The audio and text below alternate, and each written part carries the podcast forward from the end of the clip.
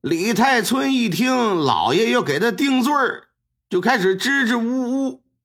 老爷心说：“你也别搁这支吾了，说来呀，把他给我锁了。”衙役刚要上去上料子，这时就传来一个声音说：“大人且慢。”众人顺着声音转身观瞧，就见李仲春的三房夫人陶小红来了，说：“大人，我家老爷昨晚肯定没有去祠堂。你怎么知道他没去啊？呃，因为，因为，因为他在我房中啊。”李仲春虽然有三房夫人，可是呢，却给他生了四个女儿。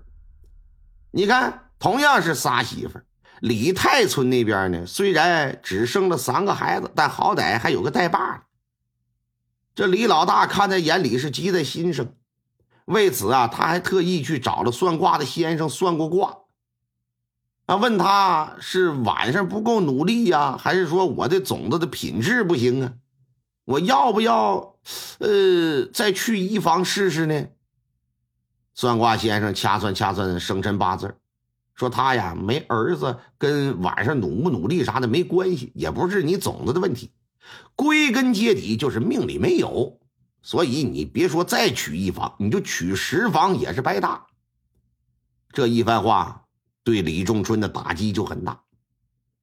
他想要儿子，不光是喜欢，也不只是要传宗接代，啊。这种观念在心里作祟吧，这都是皮毛的问题。最主要的是啊，他有私心呐。李家家财万贯，只要他活着，永远有他一半。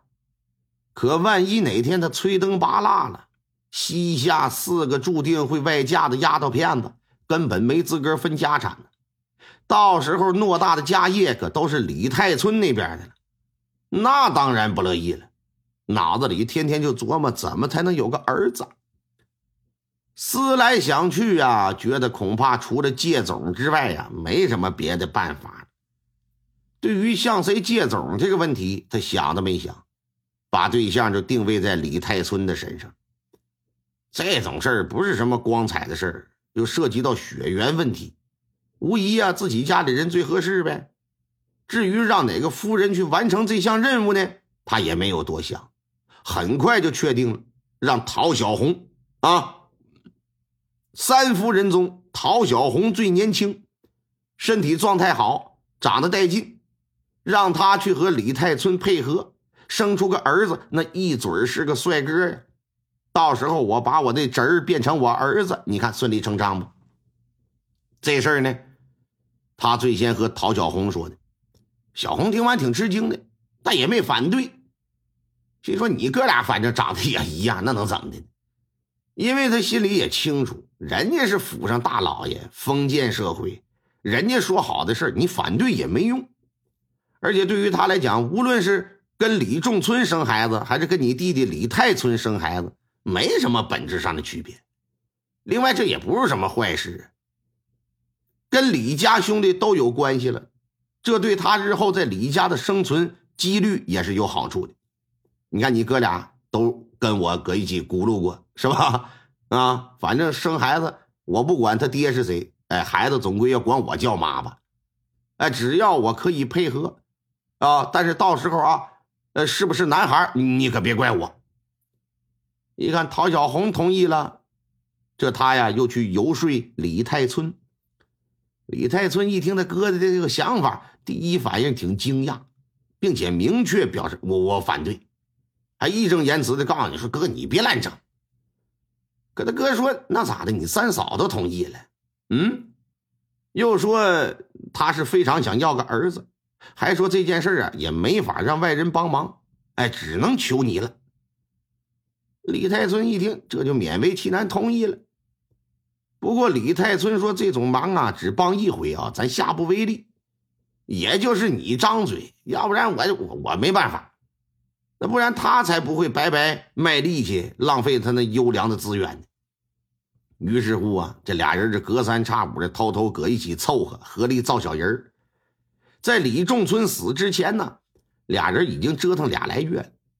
可目前小陶小红的这个肚子呀，还是没有动静。老爷得知他们的这个做法呀，就挺震惊，万万想不到我这查个人命，竟然还有意外收获啊！心说不愧是大户人家，肥水不流外人田呐！你们玩的是真花花。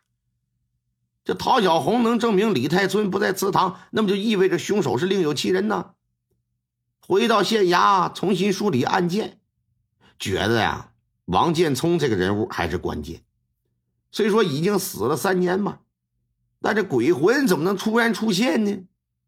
而且李太孙又是死于鬼魂出现之后，两件事极有可能是互相有关联呢。县太爷荣正堂从小饱读圣贤书啊，知道子不语怪力乱神，因此他是根本不相信这世界上有鬼，即便有鬼，也不过是没有躯体的魂魄。最多能把人吓死，岂能用钝器把人击打而亡啊？所以啊，如果李仲村是死于王建聪的手，那么一定是人为的，绝对不是什么鬼怪。关于王建聪的事，李家人所言，老爷是不敢完全相信。他琢磨，想要抓住那个装神弄鬼的人，有必要把王建聪啊从坟地里刨出来先看一看。或许啊，刨出来对破获案件能有帮助。转过天来就到了王家了，说明情况之后，让家人领着就去了坟地了。村里人一看官府人来了，突然上了王家，都挺好奇，啊，围在外头得知说怎么的，要去王建聪的坟地，还要开棺验尸，大家伙都踢了趟着跟着过去看热闹，老爷也没阻拦。到了坟前，衙役是撸胳膊挽袖子，挥动锄头、铁锹，开始刨呗。大约也就半个小时吧，棺材就露出来。棺木啊，微微有些腐朽。打开棺材盖就看王建聪的肉身都已经没了，就剩一副骷髅架子了。衙役拿手往里一指，说：“大人快看！”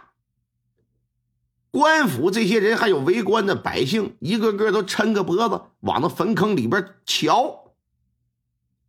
一看之下，全都是大吃一惊，因为啥？因为整个骷髅架子都是黑的，正常的骸骨应该是白的才对。衙役说：“大人，这个这这这是被火烧过吧？是不是熏的呀？”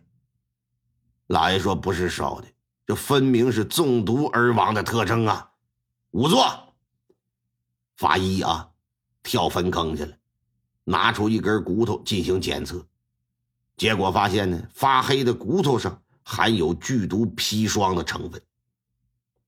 老爷这两个眼珠子就开始滴溜乱转，让身旁一个衙役扶耳过来，趴他耳旁啊，小声说了几句话。